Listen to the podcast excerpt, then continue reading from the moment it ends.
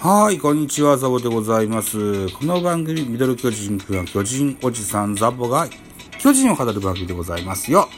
はい、ということで、えー、昨日3月3日の巨人対ヤクルトのオープン戦の話はね、えー、今朝の6時に配信予約をしてございます。えーと、もう一本喋りたいネタがあったので、えー、現在3月3日10時36分ではございますが、これはあ4日のお昼の配信予約をして配信してみますかというふうに思っております。では何を喋りたいのかというところですけれども、またまた田口と広岡の話でございます。昨日はね、あのー、タグ、えー、広岡目線でね、えー、広岡がジャイアンツでどのように活躍したらいいのかみたいなね、話をした記憶がありますが、今度は田口がヤクルトでどうなるのかという話を、ね、してみたいなというふうに思っております。はい。えー、ということで、ソースは J キャストニュース。3月3日5時の配信。巨人田口緊急補強で崖っぷち。えー、元 AKB 板野友美と結婚、ヤクルト、高橋が迎える正念場という記事があったので、これをちょっと元に喋ってみたいと思います。えー、巨人、田口とヤクルト、広岡の交換トレードは、野球ファンにとても大きなインパクトを与えたと。そもそも同一リーグでのトレードが極めて珍しい。両球団の交換トレードは76年12月、ヤクルト、浅野と巨人、倉田以来44年ぶりと。僕、1976年生まれの11月生まれなんですけども、それ以来、ないわけですね。うん。一人のね、赤ちゃんをね、おっさんに育て上げるぐらいぶりの交換トレードだったわけですね。はい。えー、今回は巨人が放出した選手が主力左腕の田口だったことも驚きだったと。ね。えー、広岡の放出は苦渋の決断だったということです。田口はプロ3年目の2016年シーズンに10勝、翌17年に13勝4敗と大きく勝ち越して左のエースに。18, 18年は2勝止まりと苦しんだが19年に救援に配置転換された55試合登板で14ホールドと縁の下の力持ちでリーグ優勝に貢献している。今季は先発での活躍が期待された矢先に同一リーグのヤクルトへのトレードが決まった。19年に10本塁打を放ち放つなど、23歳の若手成長株広岡は、出を出血覚悟で出したヤクルトの決断は、投手陣強化に本腰を入れていることを意味すると。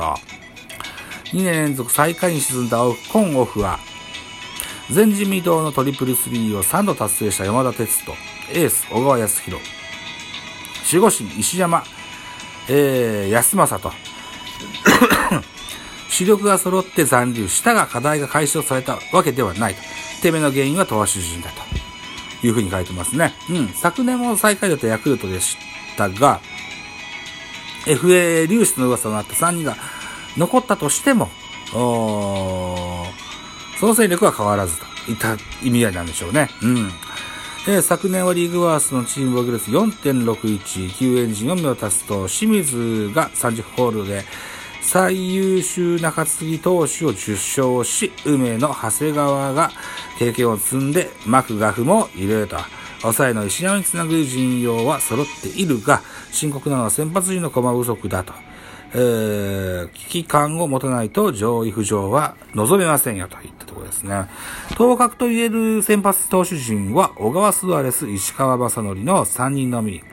残りの3枠を高梨、原樹えー、高橋啓治、西内、金久保、2年目の奥川、吉田大輝、ルーキーの木沢、山野、らで、えー、競うが、他球団と比べてその陣容は見劣りすることは否めないと。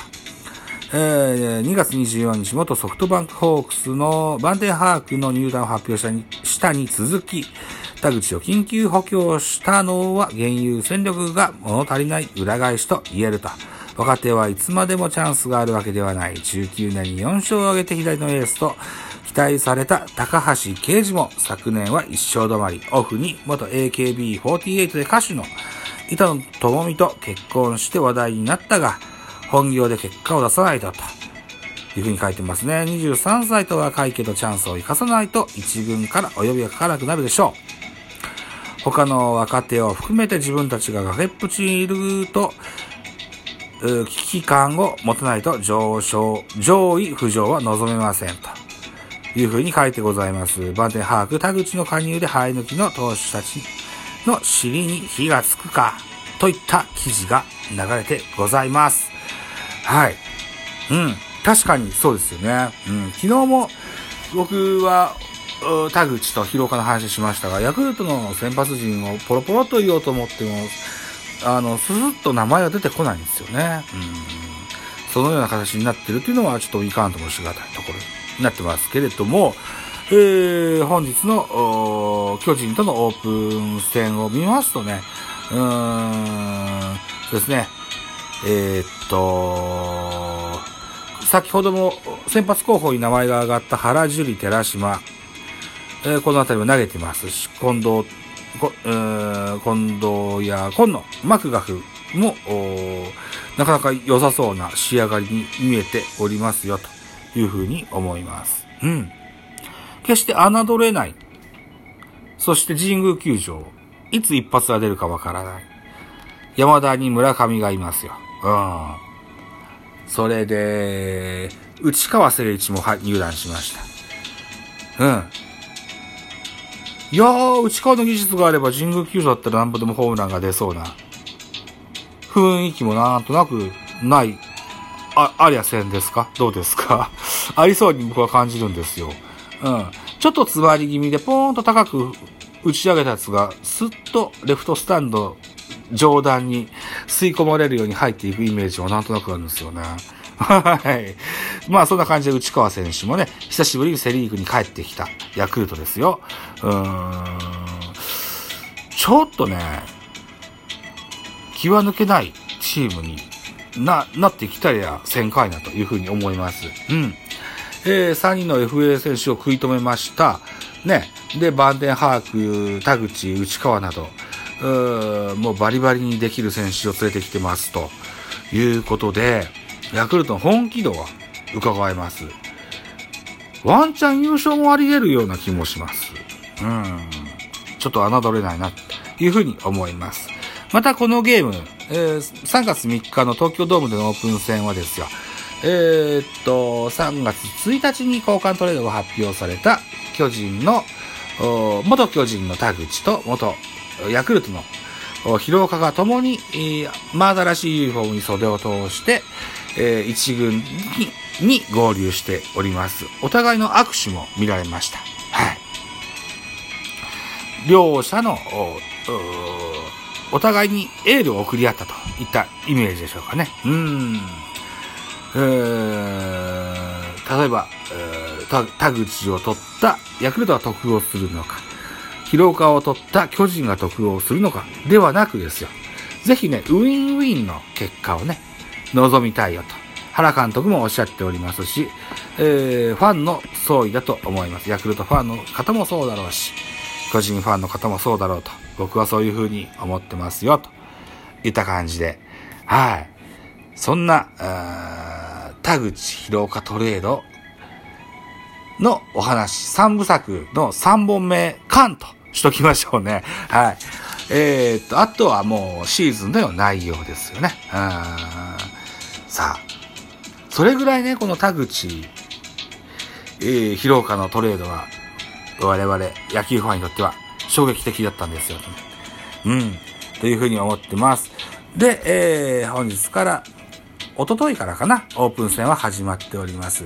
おおよそ3週間程度へばしてね、えーえー、2021年のペナントが幕を開けるという形になってます。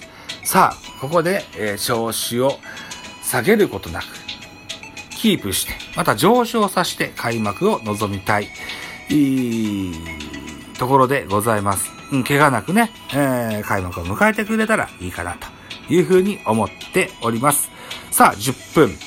えー、あと2分ですね。さあ、じゃあこんな感じで後工場行ってき、行きましょう。はい。私、ザボ、ラジオトークの他に、ポッドキャスト番組、ベースボールカフェキャン中世、スタンド FM、ザボのフリースインガー、 note、ザボの多分多分など、配信作品多数ございます。サブスク登録、いいね、お願いいたします。皆様からのメッセージ、コメント、マシュマロレビューなど、叱咤激励、応援メッセージリクエストなど、首を長くしてお待ちしております。よろしくお願いします。えー、ザボ、ツイッターやってございます。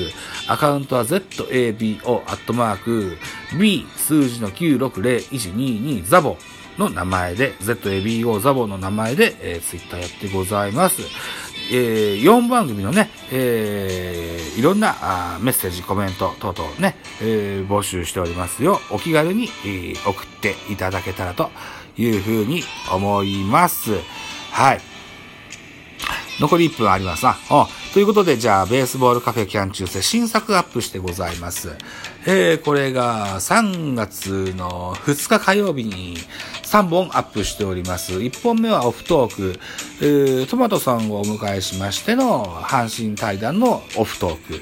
それから、これまたタイガースキャストのトモローさんをお迎えいたしまして、えー、オレ流アナリティクスという僕のポッドキャスト番組のアナリティクスの話を2人でしております。